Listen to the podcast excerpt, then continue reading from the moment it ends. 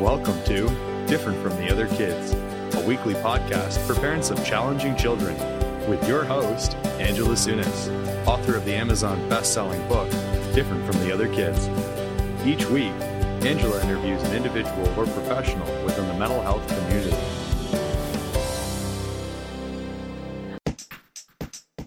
So she said, I suggest you reach out to local services.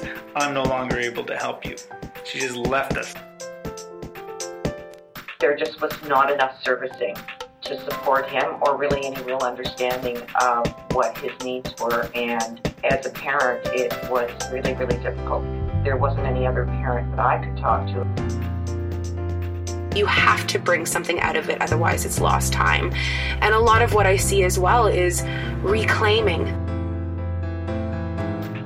You have to help them see their challenges, like it's not a big mountain. It's a series of steps along a climb.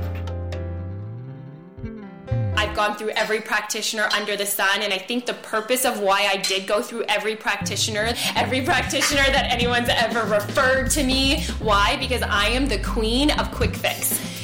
So for me, I kept going the easy route, and every single time it led me back to the same thing.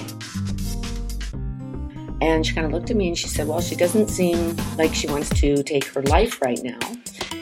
And I looked at this lady and I said, you have got to help me. I am a mother. I'm the only parent in the house. I have no idea how to deal with this kid right now. I said, her behavior is so out of the realm of what is ordinary for her. I said, I'm afraid.